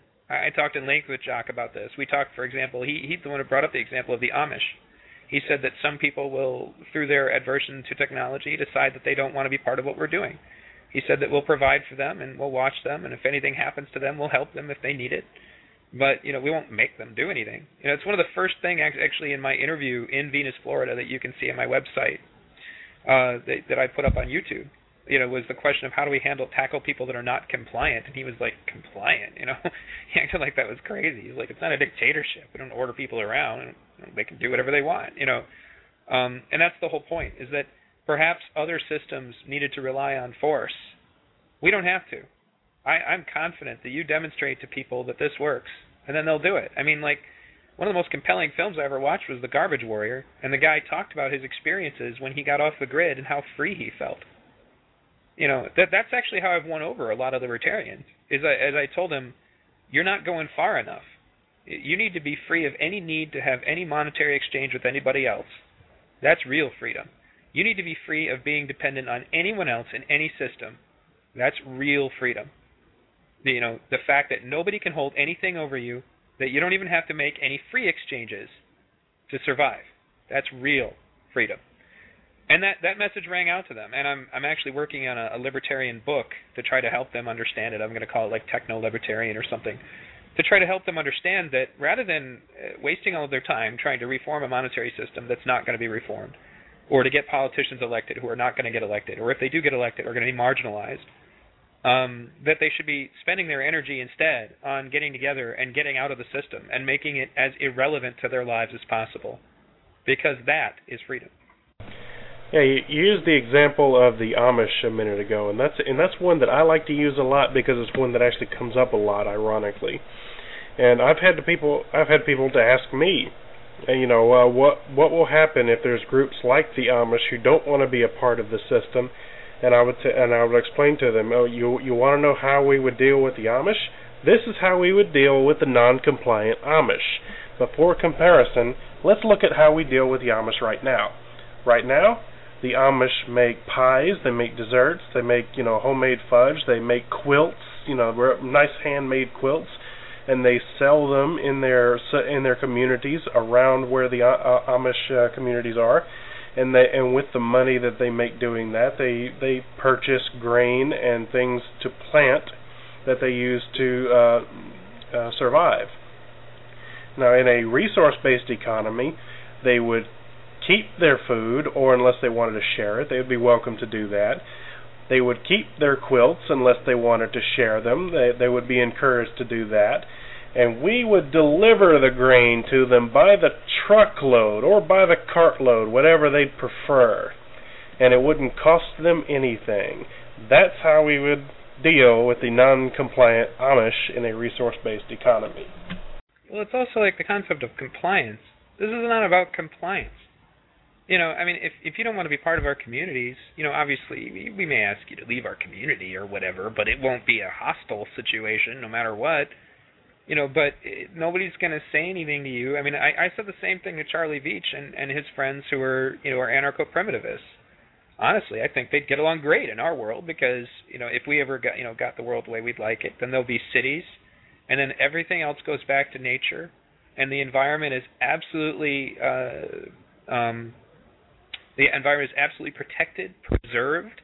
Um, no more zoos, no more, you know, I mean, it, we're going to take care of the earth so beautifully that people who live like they want to live will be in a world where they can drink the water straight out of the streams again, where they can, you know, plant crops that'll be guaranteed to be healthy, and then even better, even better than in like a world where everybody's anarcho-primitivist, if something happened to them, they'd still be able to have a safety net, like because we'd help them. You know, if something happened to them or there was some, you know, a big um, problem, you know, they could come to us for help.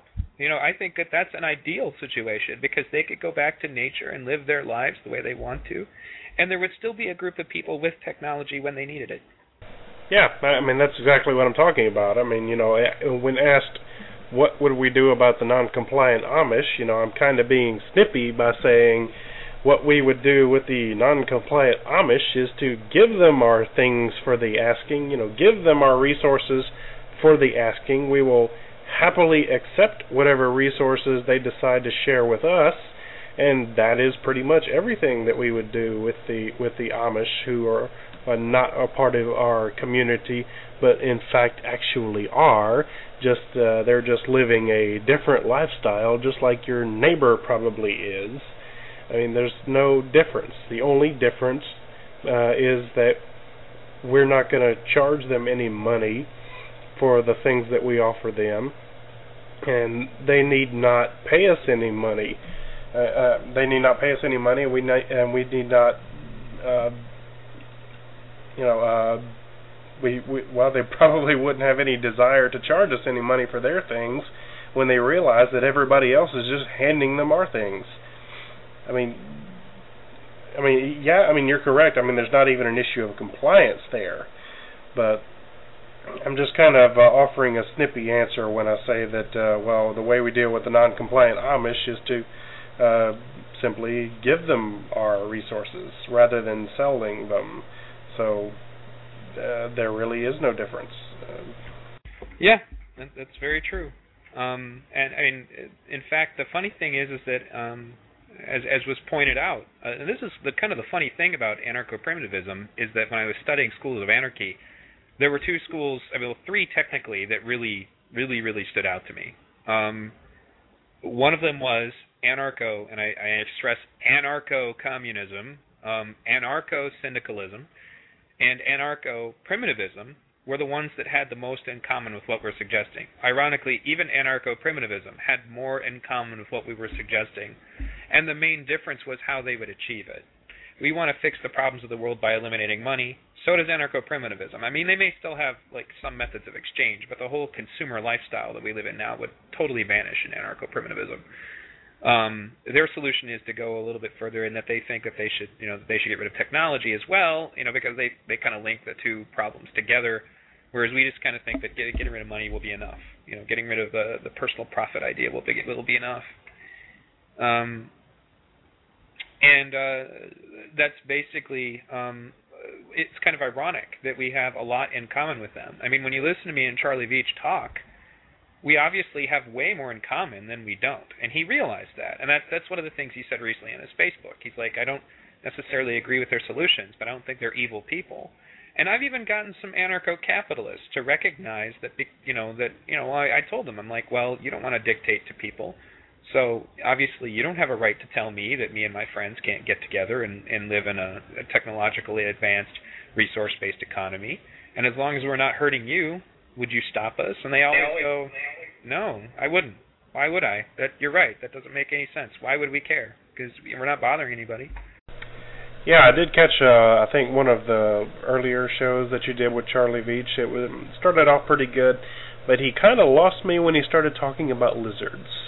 Uh, I I just kind of trailed off when the conversation got to that point. But apart from that, he seemed like a uh, an okay guy.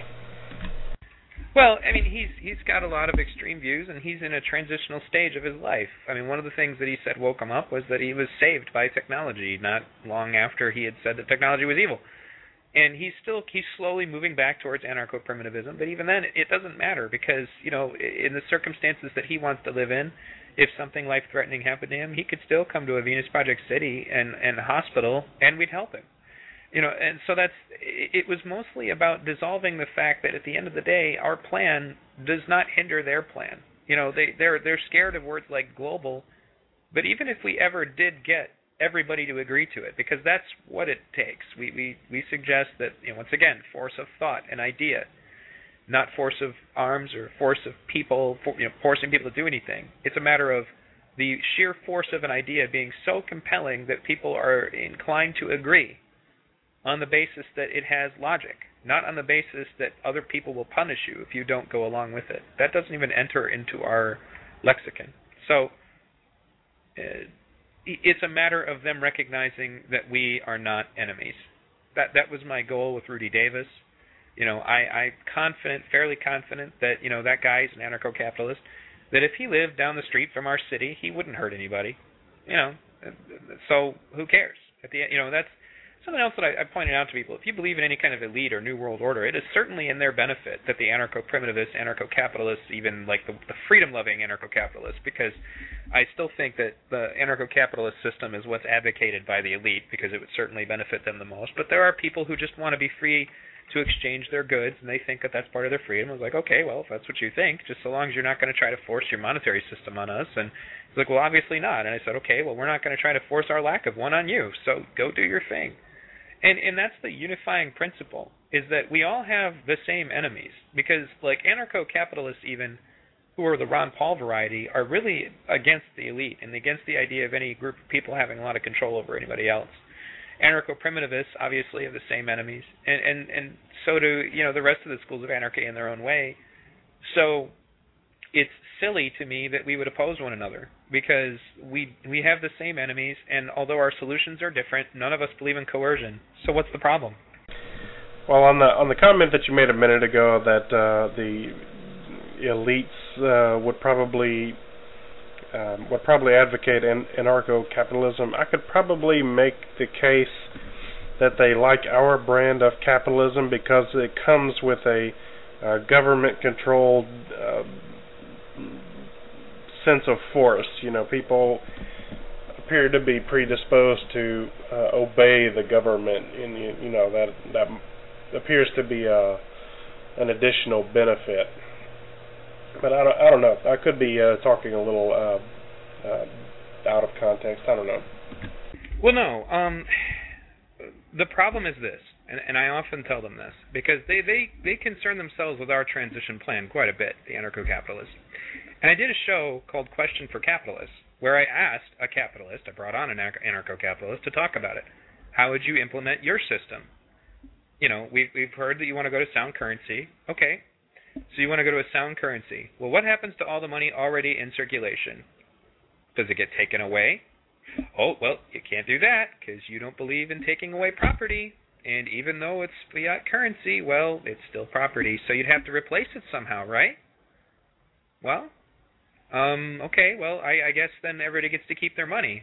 Are, are you sure about that? Because if that's the case, everybody who's in charge causing all the problems now will still be in charge. It would be like playing the game Monopoly, where one or two players of the six or so that are playing start off with like five hundred thousand dollars, and everybody else starts off with two or three. You know, tell me how that's going to end. You know, uh, what about their property? you know, obviously they they own all of the infrastructure that produces well everything. Do they get to keep that too? In this implication of their system, it, it basically amounts to the fact that all of the things that they suggest, you know, it, it would be really hard to implement their system without the result being that everybody who is already on top would be on top anyway, and even worse, would have no government to slow them down. Yeah, uh, pretty much. I mean, that's one of the um, that's one of the virtues of the resource-based economy is the fact that equality is inherently built into the structure, and it doesn't. It's not tied to ownership. I mean, you. Uh, I mean, you know, with it, with this current system, um, you know, the elites at the very top are basically characterized by their power, and their power is how much money they have, how much control they have, how much um, property they have. I mean, that's what characterizes somebody with power in in this uh, in, in this society. So, if you really want equality, you have to take away that basis. You got to take away the money. You know, you got uh, you got to take away uh, their right to deny the access of uh, to uh, the abundant resources that they own in this system uh, from everybody else. I mean, you do that, you pull you pull the rug right out from under fascism. And again, like I said, that's one of the things I really like about the resource-based economy is it, it doesn't just do that. It stops the uh, the issues in this system from coming back. That's one of the big issues I have with switching back to a gold standard. Now, I don't know. Uh, you you would probably know more about this than I do, but uh, I don't, I don't, I um, hasn't Ron Paul made some um, made some advocations at some point about switching back to a gold standard? And I originally thought that was probably okay, and then I started to wonder. Hold on, haven't we been on a gold standard before, and then we switched to this fiat currency that we're using now? So if we switch back to a gold standard, what's to stop us from going back to fiat currency at some point in the future again? I mean, it's not it, again, it's not a solution. So uh, you know, what's the solution? Well, the the solution is getting rid of the money entirely. Yes, because as I've demonstrated to people more than once, I generally tell them to watch this film. Oh man, now it's gonna flop out of my head. There's this really long film about all the times the central bank scheme has come back. It's like three and a half hours, and uh, the name of it is not coming to my head, but um, it's an older one. And uh, three and a half hours, going all the way back to the first central banking schemes of like the goldsmiths and stuff, to now, where in fact it shows that every time we remake the monetary system, there is one thing that is guaranteed: it will always be corrupted. It happens over and over and over and over and over. And as Einstein said, the definition of insanity is repeating the same thing over and over again and expecting a different result. To expect anything short of a monetary system being corrupted at this point is ridiculous. Yeah, that's the funny thing about Einstein. You know, so, uh, I've often been uh, accused of advocating socialism until I point out that Einstein was a socialist. Uh, but um, to get back on the monetary system, another thing I always find incredibly interesting about all of these central banks that we've had in the past. Uh, the last, I mean, this is a point that was brought up in in Zeitgeist Addendum. I think is when Peter mentioned this. That the last time the national debt was paid off was in 1835 when Andrew Jackson shut down the previous central bank. And what I find incredibly ironic about that is what did our central bank do here in the um, I don't know I know they didn't do it right away in 1913 they waited a while uh, but the most recent drafts of the $20 bill have the president that shut down the previous central banks on it I mean to me I mean most people attribute that to irony I attribute it to insult I mean, it, uh, Andrew Jackson, he hated paper currency, he hated fiat currency, he hated central banks, and he's the only president who ever paid off his national debt by shutting down the central bank.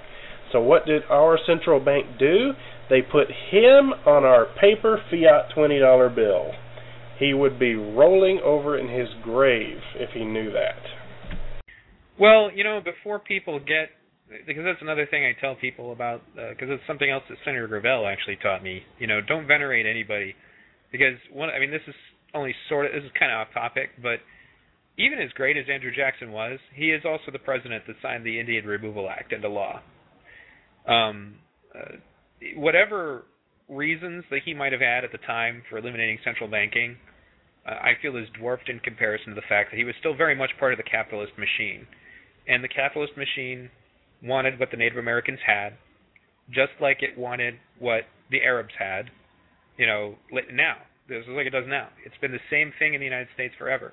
Manifest destiny, imperialism, and Ayn Rand, uh, who's essentially the goddess of that libertarian religion. And once again, I'm just speaking figuratively. I don't really believe they think she's a goddess, so they treat her like one. Openly stated that um, the genocide of the Native Americans and of the Arabs is justified uh, in the name of progress because they will make better use of those resources. So therefore, they are justified to take them. You know, even by taking lives to do so. Yeah, I, I mean, I'm not suggesting that uh, Andrew Jackson didn't have his typical political corruptions uh, attributed to him. I'm just pointing out that the uh, central bank felt it necessary to uh, insult him in that fashion by putting him on the $20 bill. But yeah, I, I've seen documentaries about Jackson. You know, I know all about the the Trail of Tears and how he basically betrayed the Native American Indians who uh, who accepted his invitation to fight with him against the British. And now, since uh, ever since his betrayal, uh, the Na- Native Americans even today refuse to use the twenty dollar bill because it's got his face on it. And yeah, I mean he he was just like any other politician. He had his own breed of corruption. And that appears to be. Um, I'm inclined to call it a propensity, but at the same time, I'm also inclined to call it a tradition at this point for politicians to be corrupt at one point or another. Well, I guess it just I, I mean I, I wouldn't be able to go back and look into it too much, but I'd be kind of concerned or or questioning of what profit did he make by eliminating the central banking system? Because virtually every politician is in some way directly impacted by that. Uh, for him to be able to get away with it, somebody had to have been making money with it somewhere. Even you know, it could have even just been that, uh, you know, like I said, you know, because this is another one of the inherent flaws is that these same people who say that fractional reserve lending is bad have a tendency to also uh, claim that all of the greatest things in our country were made through capitalism and capitalist endeavors, leaving out the fact that, that none of that could have been accomplished without fractional reserve lending, without loans made through money printed out of thin air. We wouldn't have been able to accomplish, well, anything that capitalism accomplished. And uh, at least not on the scale that we have. You know, they look at all the big marvels like the Hoover Dam and the Manhattan Project and all that as, see, this is proof that capitalism works. You know, but it's also evidence that without fractional reserve banking, essentially conning everyone into working on things based on money printed out of thin air, you can't get anybody to do anything, you know, in that system. That that's it, it actually disproves their their their point at the same time because it's entirely dependent on fake money that doesn't exist in order to be able to make it work. You have to essentially con people into being productive um, through giving them money.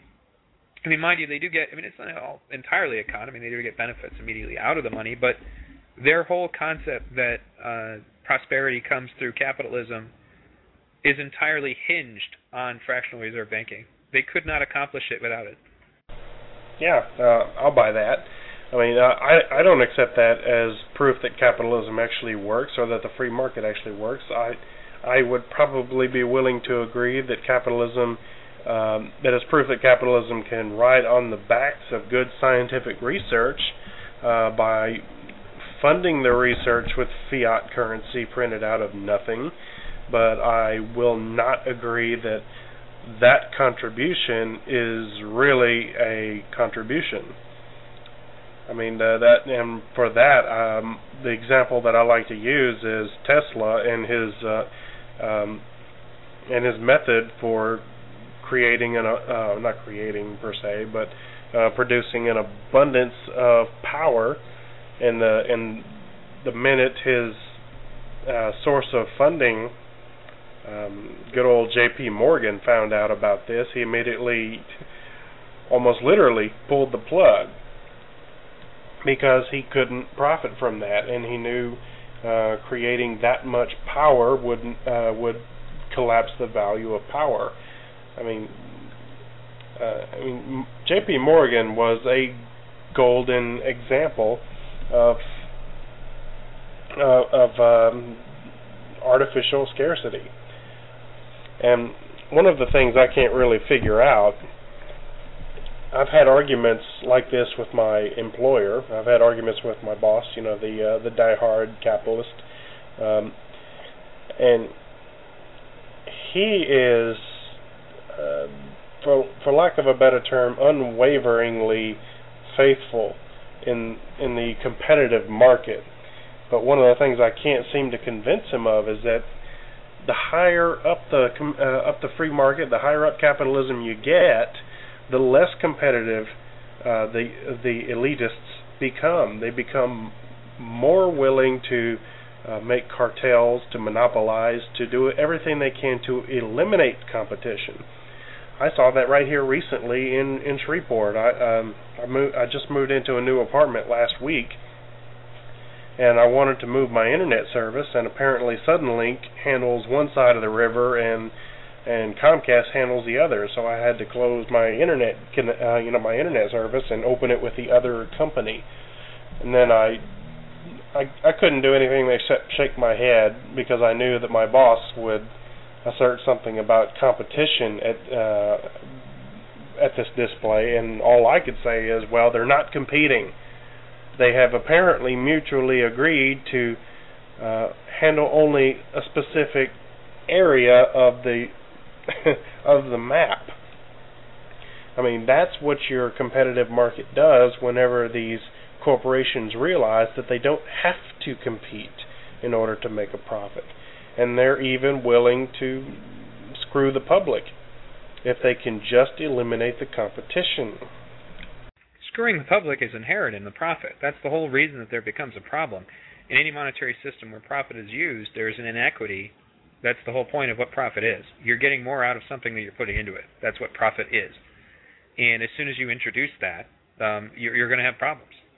There's always going to be something messed up as far as the exchange of the resources and they think that the price mechanism is this guarantee that everything's going to be fair, when in fact the price mechanism is just manipulated to be a total tool of profit and little else. Um, they think that the invisible hand, you know, this metaphysical concept, the invisible hand is going to pull prices down to where they should be. Um, and the theory being is that well, people won't buy it um, if it's if the price is too high, so therefore they'll have to, you know, people will be forced to lower the price.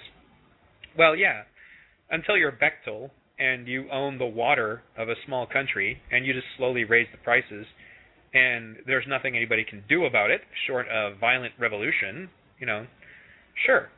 Uh, they got away with that in that country. And and in order to do it, they had the government and the police, you know, shooting people and beating people up to protect Bechtel's rights to take water away from everyone else in the name of profit. Yeah, I, I actually did use that very example in a in a previous discussion I had with my employer, where he was uh, making making some assertion about the competitive market, and then I brought up uh, Bechtel and what they did in Ecuador, and then we got onto some some tangent uh, about. I started talking about planned obsolescence, and about how this market inevitably produces cheap, shoddy merchandise in order to externalize the cost of producing in order to keep the profits up. And my boss is un, again unwaveringly uh, unwaveringly uh, convinced that if any company out there starts producing shoddy merchandise in order to make it cheaper, then people simply won't buy the merchandise because it's not as effective. I mean, he just doesn't get it he doesn't get that everybody is producing shoddy merchandise, and they're doing so. They're they're almost designing them to be. Uh, in fact, probably not even almost. I'm, I'd probably be willing to assert that a lot of our production is engineered cheap in order to last only so long. But uh, I I couldn't possibly understand how to convince uh, a fundamentalist capitalist, for lack of a better term, um, that the system simply doesn't work. But I did finally get my employer to admit, he actually admitted that at his age he is no longer in a position to actually question things. He is so deeply invested in how this system works that if he admits that he is wrong now, then he admits that he has been doing the wrong things all his life. And he just can't emotionally handle that. That's very true. Um, and that that comes back to that irrational emotional attachment that people get to their ideologies that inhibit their ability to move forward. This is the real threat of religion. When people say that we we hammer too much on religion, religion is a perfect example of that. Um, and its ability to do evil things even to protect it. It reminds me of that scene in The Matrix when uh, they're walking through that uh, simulation of the actual Matrix, and Morpheus is walking along, and, and Neo's trying to keep up with him. And he says, you know, as they're passing the police officer, ironically, that you know that there are people within this system that do not want to be unplugged, and that they will fight to protect this system.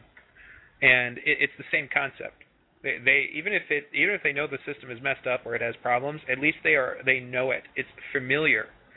It's the same reason why people who are in abusive relationships they will stay in those abusive relationships and they are scared of good relationships because at least in the abusive relationships they understand the rules. They they take comfort out of the abusive situation because it is what they know. They are familiar with it. It's the uncharted territory that's a problem. Like actually Ben Stewart from Kymatica and Esoteric Agenda when he was on my show uh, for his Hanged Man project, which is essentially kind of another movement, only it's got a little bit more esoteric tones to it. But um, you know, he pointed out that people are are scared of change because that moves them into uncharted territory. You know, even if that uncharted territory is you know bliss, they'd rather hold on to what we have because at least they know they're living in what we have. That that's the real reason why people fear change, irrationally so, in a way that holds back mankind. Uh, tradition for tradition's sake, for example in the martial arts, Bruce Lee talked about that because there were people who were so absorbed in their traditions that they would continue to use techniques that don't even have a purpose anymore in their self-defense, and then they'd get you know their butts kicked by it. We saw that like in the uh, the Ultimate Fighting Championships when people who were using really outdated concepts that may have made sense at one point were getting their butts kicked because they were respecting tradition for tradition's sake. And unfortunately, reality does not hold up to that. Reality does not give a damn about your traditions. Um, you know, in reality, you know, for example, if you have a tradition that you're always going to put a pine tree in your house uh, on the 24th of December, and there are no more pine trees left, well, guess what? There's no more pine trees left. So uh, your tradition and nature, they're not going to necessarily in any way be linked. Yeah, but on the uh, on the subject of uh, people uh, being adjusted to their um, harmful relationships and harmful uh, traditions, uh, I, I think that's where uh, Martin Luther King's maladjusted uh, speech is probably uh, unusually relevant. And I, I forget who the quote is by. Uh, it could have been Martin Luther King who said, uh, I could be wrong, it might be somebody else, but uh, the quote is that is, it is no measure of uh, health. Yeah, it is, it is no measure of health to be well adjusted to a world that is insane. You know, I, I think that's the quote. I might be paraphrasing a little bit. Yes, uh, it's basically that there. Um, it is no measure of. Um, God, now I'm going to mess it up just because you said that. I had it in my head. um, it, it is no measure of of sanity or something to be well adjusted to an insane world. I think that was the way they put it. Or to be, and and that's that's really true. You know, that's one of the other more powerful things about Z3 is the uh, the doctor, and I don't remember his name. He had darker skin tone, kind of a European accent. I guess he lives in Canada, and he had black curly hair. And he pointed out that addictions to things like power, uh, to war, and, and things like that are, are considered to be perfectly fine. But uh, addictions to things that are not, you know, uh, you know, objective to that, they're, you know, they're therefore negative. So, uh, and and you see a lot of that in, in different ways that people will make these interesting distinctions, you know, of do as I say, not as I do, um, kind of stuff. That it just doesn't make any sense. You know, it's like, you know, they they make marijuana illegal, but they allow us to drink alcohol, when al- alcohol is obviously far more dangerous than marijuana could ever hope to be. But social stigmas um, mean that for their for that reason, uh, marijuana is illegal and alcohol is not, even though it doesn't make any sense at all. It was something that in the the Great White Hope, America's War on Drugs, which is the film that got me off the fence about the idea of decriminalizing drugs. I am not a drug user myself, nor do I advocate them, but making them illegal is kind of stupid. But he pointed out that his father uh, despised the fact that he smoked pot, but was a total alcoholic. Yeah, I mean, I agree. I mean, I'm I'm not on the fence on that issue. I mean, and I, I have the exact same position that you do. I mean, I'm not a drug user. I don't advocate the use of drugs but I don't feel it is my business or society's business to tell you whether or not you can use drugs. And I agree with one of the quotes that was mentioned in the Zeitgeist Moving Forward film that drug abuse is a disorder, not a crime. And last I checked, disorders are supposed to be treated and not uh, and not subject of incarceration per se. Well, uh, uh, sorry. Um, uh, yeah. Um, being treated, especially when you understand where all negative behavior comes from. You know, and how they gave the example of the I'm going to say it wrong, but it's that place in Israel. I guess it's called the kibbutz or something, where they send violent criminals so they can learn how to be, in, you know, non-violent. Uh, I've seen that, like, you know, for example, it's one of the reasons I keep talking about Quakers. Uh, there is a uh, very compelling film that I watched called Angel and the Bad Man. It's a really old black and white, uh, and nowadays it's Creative Commons because it's so old. You can download it for free usually, um, if you can find it. But anyway, it's a really old John Wayne film, and uh, he gets exposed to the environment of Quakers, and they're very pacifistic, calm, mellow, moral people, and it has a serious impact on his character. And mind you, it is a fictional movie, but I remember thinking to myself, man, you know these these people are so compelling. They're so genuine. They're so sincere, and and the only thing that would ever stop me from joining them is that I I don't I don't yet believe that we can be pacifists realistically. But I you know but I I look at those people and it invoked some serious uh, protective instincts in me, you know. And and more to the point though, they were able to seriously impact that guy just because of how honest and good natured and and calm and passive and genuine and sincere that they were. That that had a powerful impact. That's what I usually tell Christians, for example. Uh, the fire and brimstone Christians do not impress me in the slightest because coercion does not work on me. Um, you, I'll you can shoot me in the head. I'm not going to let you control me um, through coercion. So, um, uh, but they didn't need to do that. All the most compelling Christians I have ever known were people who were just really good genuinely good people. Those are the ones that have ever made me consider Christian, you know, to take Christianity seriously. Not the ones who told me, you know, well, you know, or you know, the, ones that told me that I was going to go to hell because I didn't believe the way they, they did, and not the ones that I see spitting on gay people or you know, or doing horrible things like protesting military funerals with, you know, thank God for dead soldiers uh, signs. You know, that was definitely probably one of my favorite examples of free speech. And I say that with sarcasm. Um, uh, but you know, that's you know the ones who were compelling though were the ones who did live good lives and obviously were positive people and obviously were happy because of the lifestyle they chose. And that's how I think that these these transitions will happen. People will come into our communities, see the value structure that we have and the life that we live, and that force alone, a, a positive force, will be enough to change people a great deal. Yeah, we can uh, we can only hope. And, and as far as the people protesting funerals uh, of soldiers, yeah, I mean that's one of the trade-offs with regard to free speech. I mean, yes, they do have a right to do that. Unfortunately, as distasteful as it might be, but uh, and, you know the trade-off is that we have the right to tell them, even in broad daylight in the middle of public, that you're freaking nuts.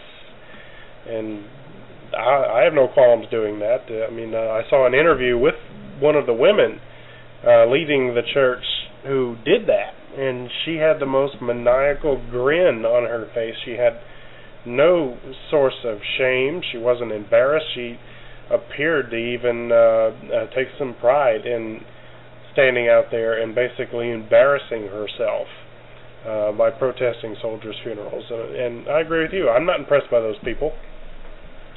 I mean, I'm I'm not going to assume that they account for the majority of Christians, but uh, that kind of person uh, doesn't impress me, and uh, we can only hope that that kind of person just uh, uh, goes away in a resource-based economy where we all pretty much have the right to do and feel whatever we want. I mean, um, at that point, uh, we can be solitary if we choose to be. We can uh, we can travel the world if we choose to. Uh, but anyway, um, this uh, this podcast has gone on about two hours. Uh, uh, we have now exceeded the entire length of Zeitgeist Addendum.